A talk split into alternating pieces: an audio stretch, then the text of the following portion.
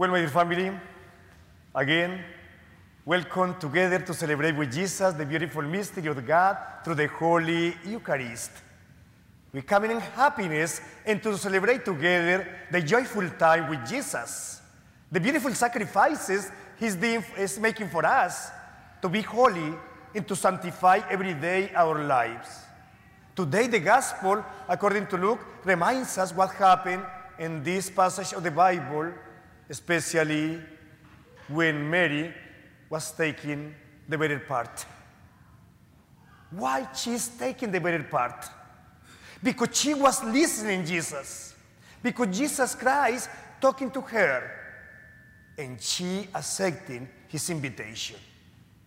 My dear, my dear family, my friends, so we have to discover this happen every day, the revelation of Jesus, especially in three beautiful words glory, truth, and graces from God. This coming in every, in every uh, Gospels or the words of God, working together for this kingdom of God. It means listen the words of God and going to everywhere and proclaiming the kingdom of God.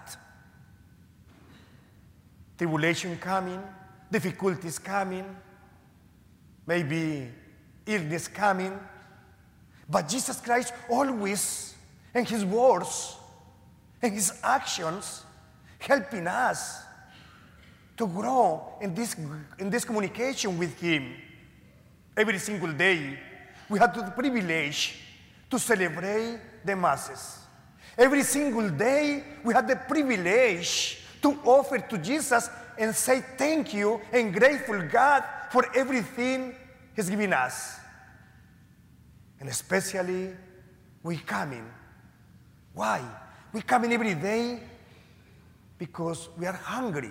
Hungry with Jesus, or hungry for, for Him, to eat in His body and increase our spiritual communication with God, my family.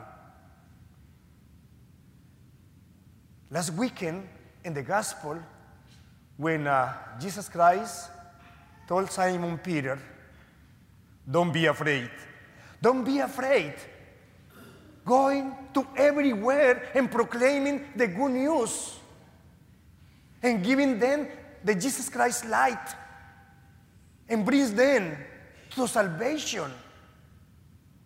Simon Peter helping me to bring more people to the church. My dear family, we are in this way.